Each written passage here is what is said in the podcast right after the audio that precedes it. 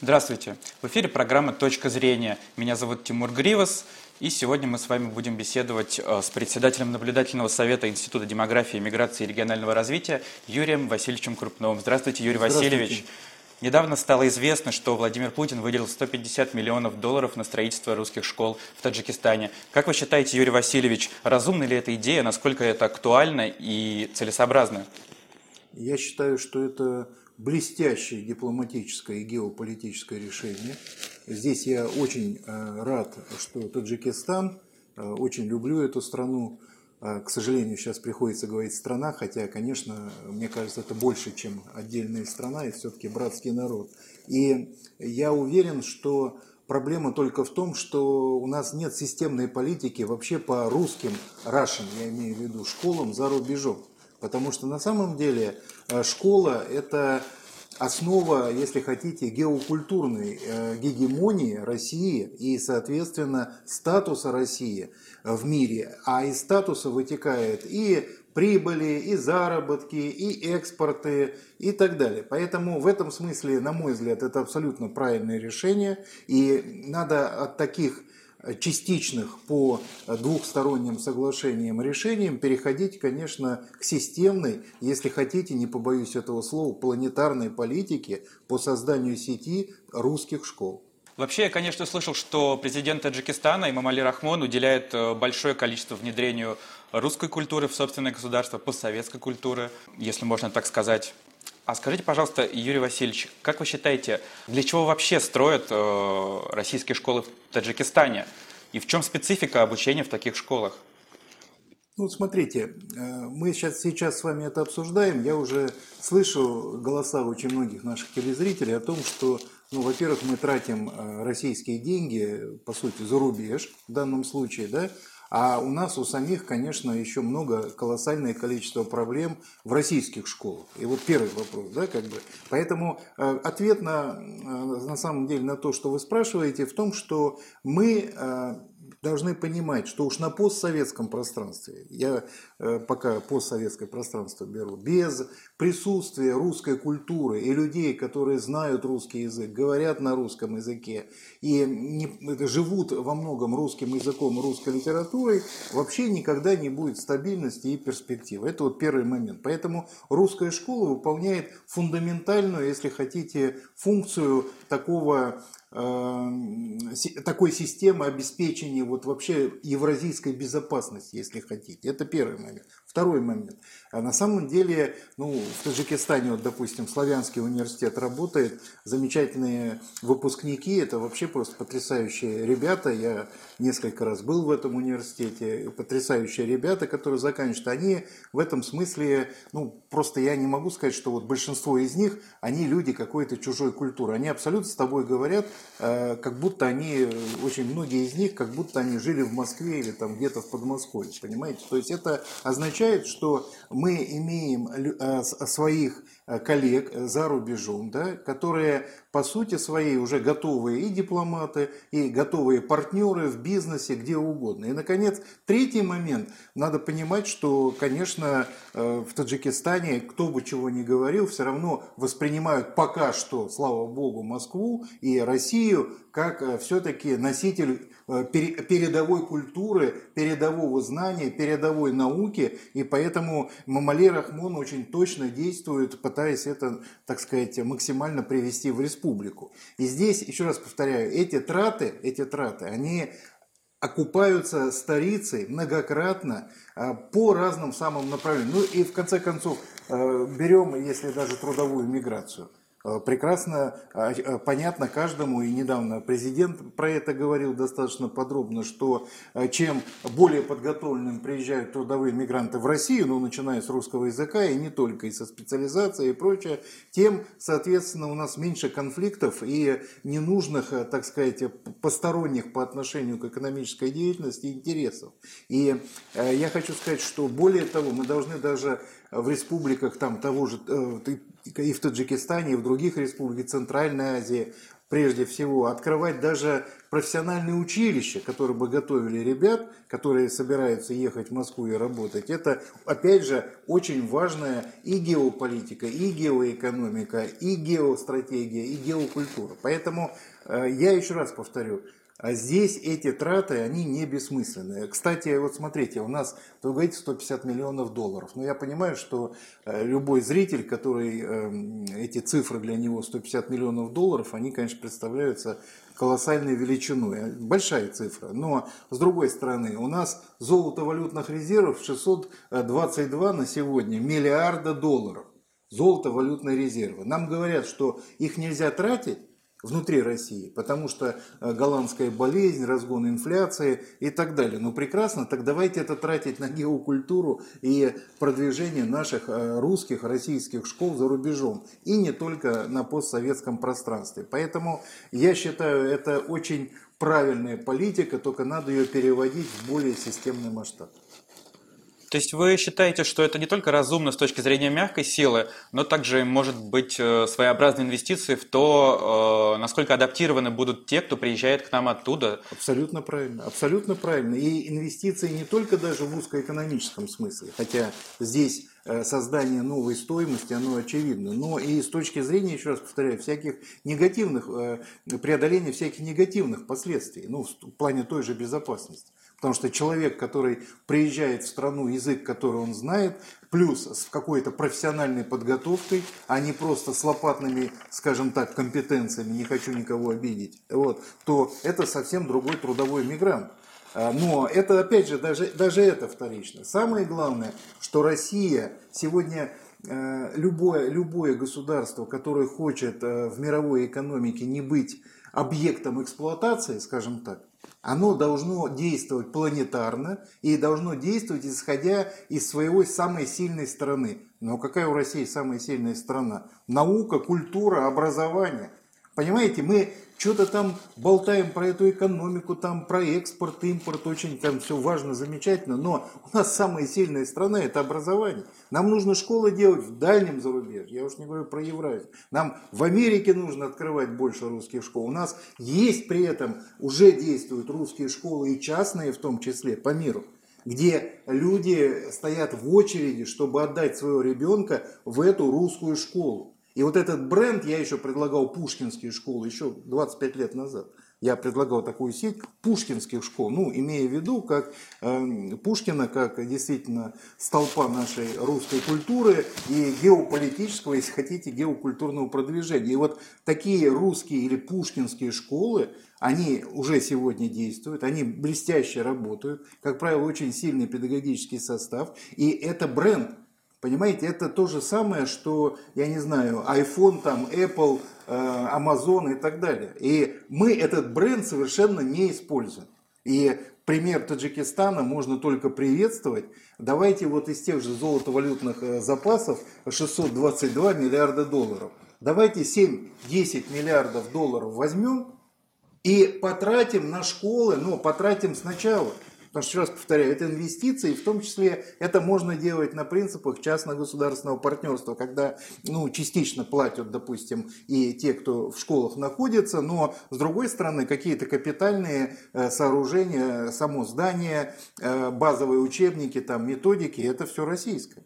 Это уника... Э, дальше это все на цифровые платформы надо сажать. Надо не своих детей истязать электронными, так сказать, школами и вот этими всеми локдаунскими да, штучками, а нужно мощно нашу самую сильную сторону, нашу выдающуюся русскую культуру, где там назови Достоевский, Толстой, в принципе, любой культурный человек в любой стране мира, сразу же у него как-то сердце начнется биться и отзываться. С нашей всемирной отзывчивостью это просто инструмент, и к нему так и надо относиться.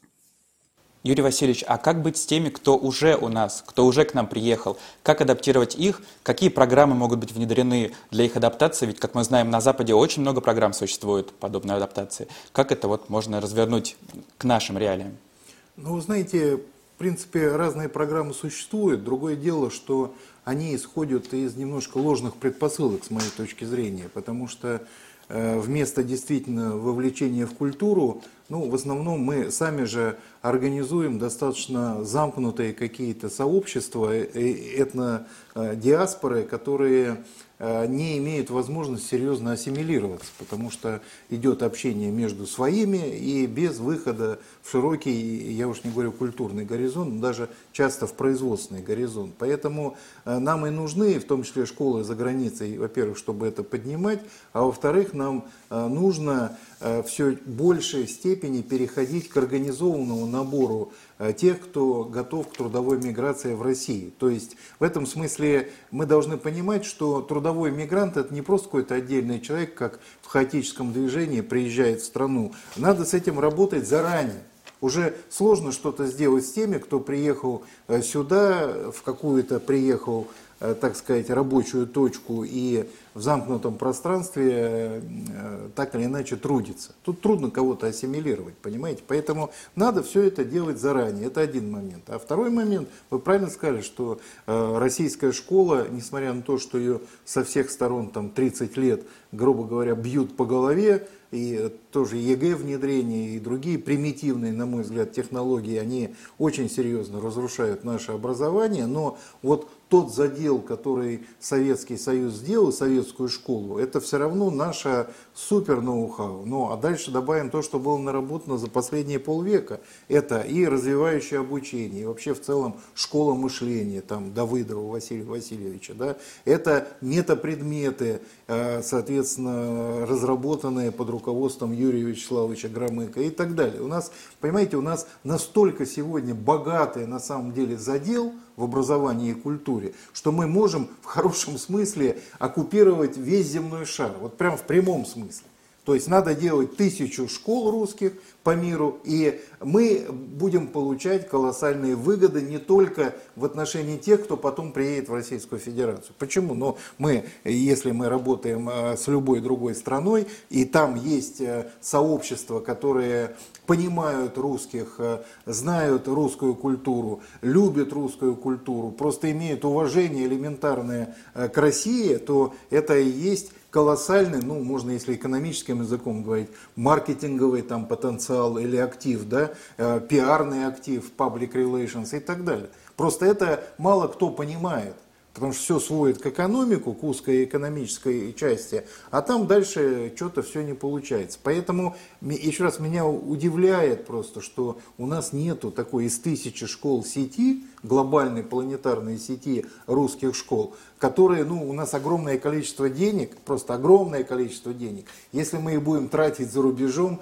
то мы не, соответственно, э, ни одного э, микропроцента инфляции не добавим в нашу Российскую Федерацию. А я уж не говорю эм, о тех ситуациях, когда просто мы говорим о трудовых мигрантах, э, которые мы должны готовить заранее, со школы там за рубежом, и не только в виде отдельных школ, но отдельных программ, отдельных курсов, электронных всякого рода сервисов, а, ну, университета, безусловно, и, еще раз повторяю, профессиональные училища. Это очень важно, потому что э, человек, который освоил специальность, который э, начинает профессионализироваться по этой специальности, это совсем другой человек, чем просто выкинутый из своей страны для выживания, прям такого самого, что ни на есть простого, попадающего в самые разные Эм, уровне своего этнокультурного сообщества, и действительно какая там ассимиляция, это практически невозможно. Вообще не секрет, что сейчас ситуация обстоит следующим образом. А, приезжие а, кучкуются, формируют свои мини-группы, и э, на этом фоне они, конечно, очень сильно контрастируют с теми, с коренным населением, да, если можно так сказать. А как вы считаете, возможно ли как-то включить э, население принимающей стороны в программу адаптации? То есть сделать так, чтобы не только те, кто приезжает, адаптировались к тем, кому они приезжают, но и те, кто принимает приезжих, адаптировались к их приезду? Ну, вы знаете, мне кажется, все-таки это не совсем правильно, потому что со своим э, уставом э, в чужой монастырь не ходят. То есть в этом смысле э, мы все-таки должны говорить об ассимиляции, адаптации тех, кто приезжает в Российскую Федерацию там, для трудовой и иной деятельности. Это первый момент. И второй момент. Вы очень точно сказали про этнодиаспоры как основную структурную форму существования вот, трудового мигранта, казалось бы, индивидуального. Мы же видим конкретных отдельных людей, но на самом деле это очень мощные сообщества, а, и их нужно прежде всего вот выделять, как вы правильно и сказали. То есть э, у нас, потому что когда пишут про миграцию, идут разговоры о мигрантах, то это такое как бы ощущение, все время какие-то отдельные люди, вот они сами по себе живут. Вовсе нет. То есть, э, я бы так сказал, что часто очень этнодиаспоры, они на порядок жестче структурируют сообщество, чем э, российское государство. И это становится проблемой национальной безопасности. Потому что там придумывают э, разные вещи, например, ну, что не надо называть национальность да, по, при каких-то конфликтах или тем более там, совершенных преступлениях. Ну, возможно, да, но мы же понимаем, что в любом случае получается колоссальное неравенство, потому что если обычный российский гражданин э, совершит какой-то проступок, да, и, то, соответственно, ну, ему один на один с милицией, с законом, с судами, а если совершит приезжий, за которым стоят э, этнодиаспоры мощные, и плюс еще государство исходное, откуда он приехал, да, и, как мы видим э, по ситуации вот в том же Новосибирске э, полгода назад, то это неравные отношения, потому что российский гражданин, он как бы такой голенький один по всем системам законодательства, да еще под давлением правоохранительных судебных органов, а э, человек, который вроде бы э, так или иначе ну, должен быть как минимум не более защищен, чем российский гражданин, он оказывается на самом деле э, в колоссальном преимуществе, поскольку за ним стоит огромное давление этнодиаспоры, специально создаваемых в этнодиаспорах инструментах, ну, я уж не говорю там по всяких юридических бюро, Э, пиар-агентства, соответственно, медийных систем и так далее. И уже не беру коррупцию существующую, в том числе с правоохранительными органами. Поэтому я бы все-таки считал, что э, ну, российским гражданам адаптироваться к мигрантам, ну, это, наверное, не совсем так. И вот модная там 20 лет назад идея воспитания толерантности, формирования толерантности, она, на мой взгляд, исходит из ложного посыла что вот э, такой русский человек, вот он увидел человека, я уж не говорю, что мы еще все с одного постсоветского пространства, это все равно для нас Таджикистан, Узбекистан, там Украина, Молдавия, это все равно все другое, чем уже другие страны так называемого дальнего зарубежья. Но э, вот это все воспитание толеранции исходит из идеи, что российский гражданин, вот он прям вот ненавидит или там, по крайней мере, не любит, у него какая-то антипатия э, гражданам из других стран. Но это абсолютная чушь, это просто не так. И тем более уж, э, я прошу прощения, более толерантного, чем русский, по природе никак нет. Другое дело, когда происходит столкновение, но э, монастырь-то наш, устав-то наш – и поэтому все-таки, на мой взгляд, э, везде есть закон, и э, сама система власти должна быть на стороне российских граждан.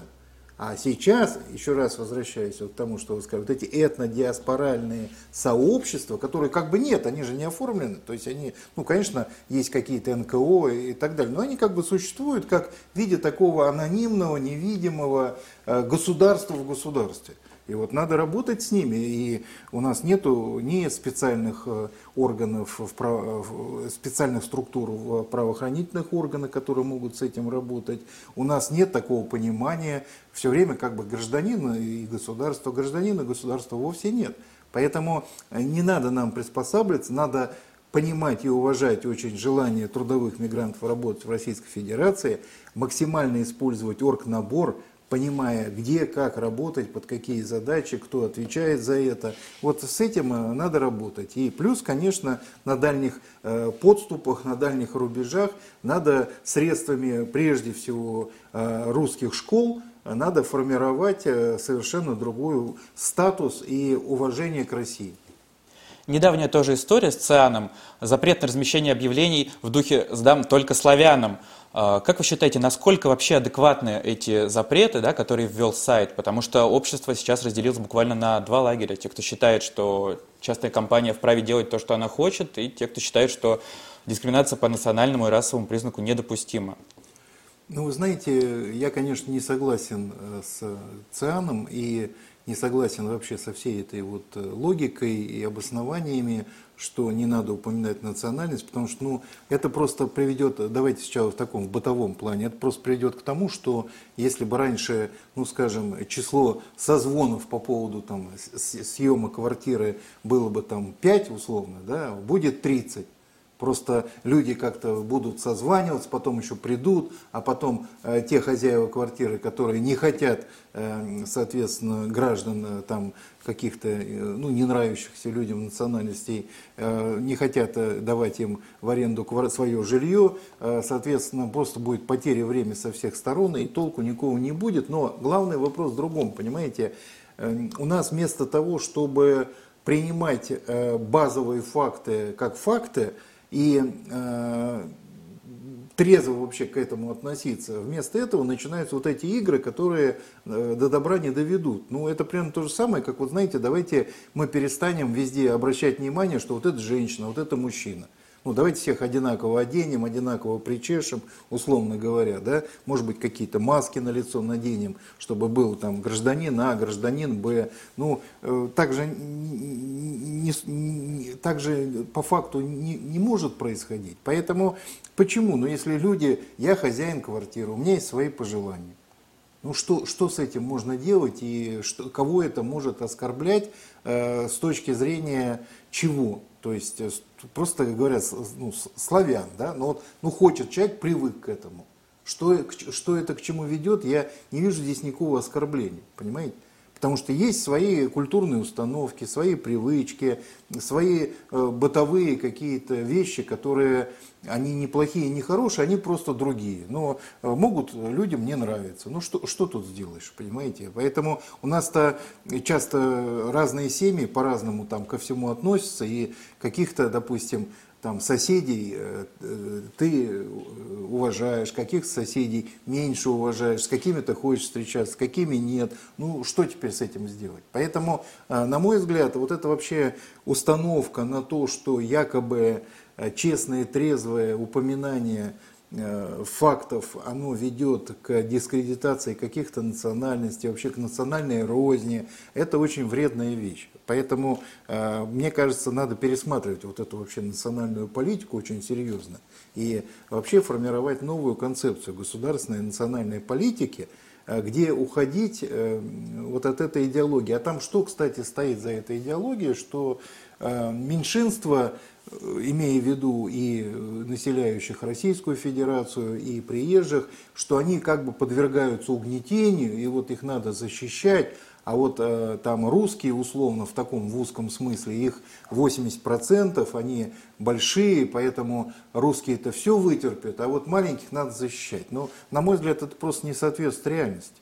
Ну скажите, пожалуйста, ну э, какие маленькие, где они находятся под каким-то давлением или там э, под какой-то сегрегацией, не знаю, там апартеидом или еще чем-то. Но это несерьезно. Понимаете? Поэтому вопрос не в этом идет. Вопрос идет в том, что мы являемся гражданской нацией. Есть, э, соответственно, э, э, суды, есть единый закон, есть, соответственно, обычаи, установки, свойственные для России. Вот надо из этого исходить. И здесь ничего такого нет. Да и вообще есть мнение, что это просто подливает масло в огонь.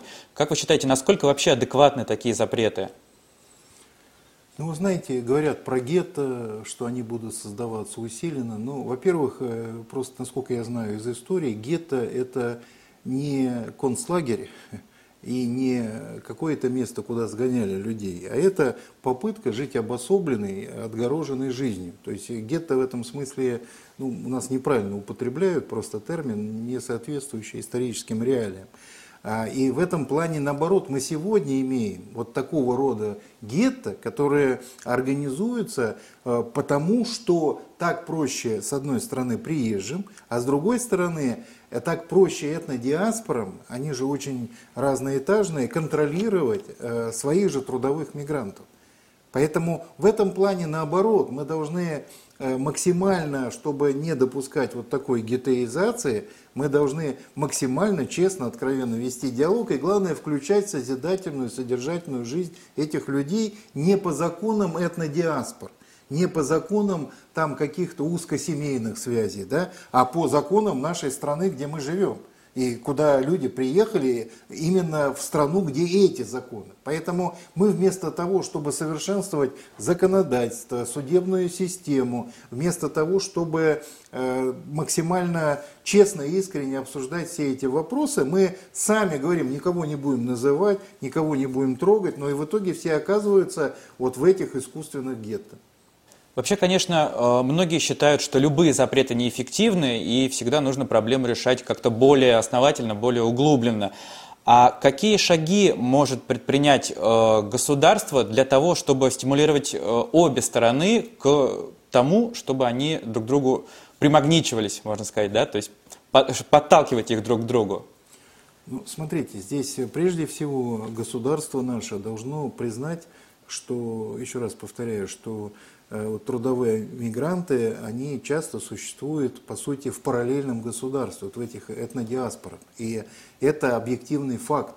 И вместо того, чтобы заниматься этим, и с правоохранительной точки зрения, и с точки зрения гуманитарной. Вместо этого вот эта убогая национальная политика, где, еще раз повторяю, все строится на защите меньшинств, которые никто не нападает, а в итоге как раз на максимальном окукливании приезжих, и не только трудовых мигрантов из зарубежных стран. Поэтому э, нужно менять кардинально национальную политику, э, нужно четко исходить из того, что э, мы должны развивать экономику, развивать нашу судебно-правоохранительную систему, чтобы было равное отношение ко всем.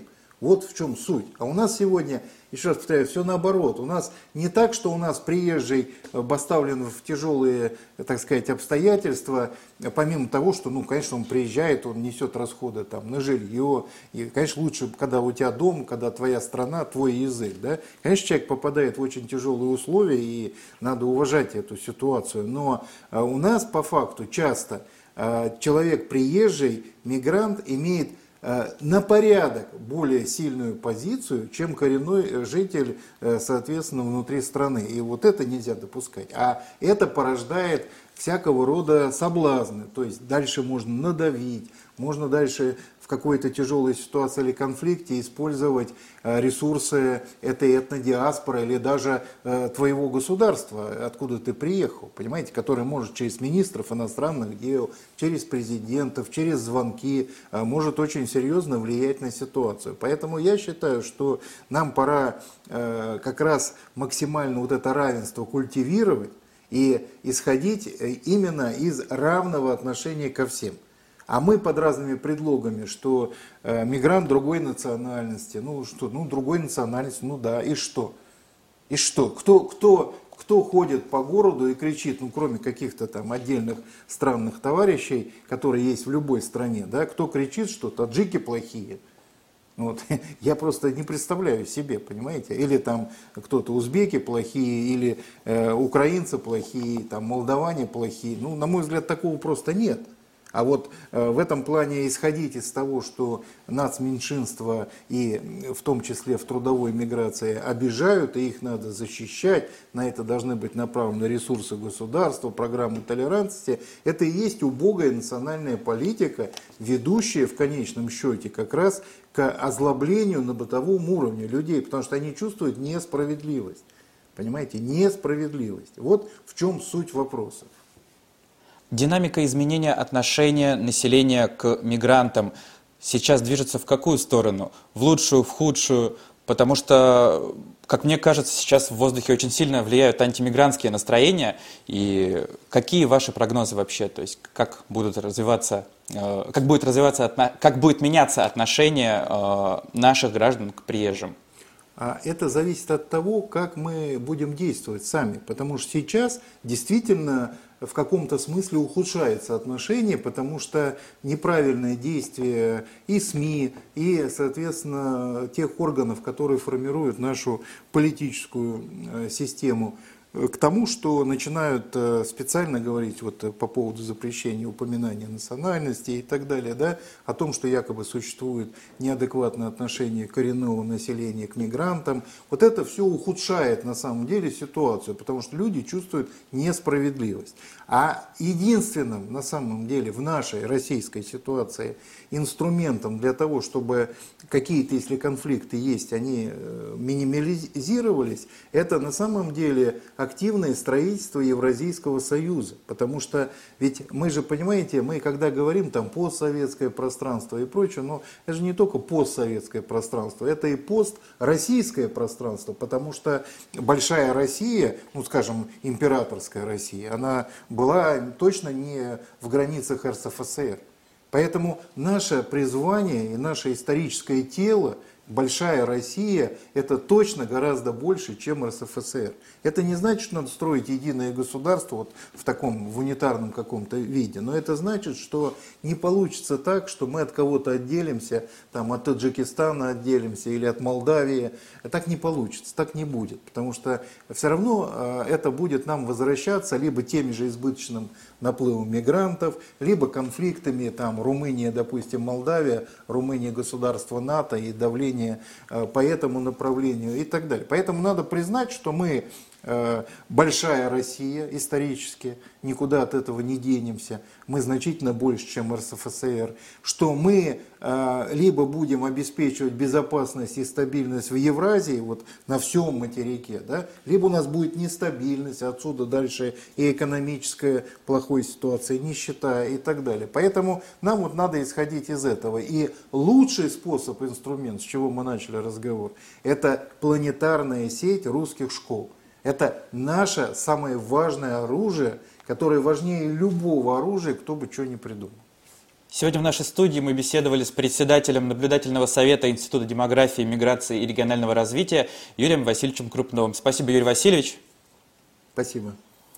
Это была программа «Точка зрения» в эфире «Правда.ру». Берегите себя и своих близких. Всего доброго.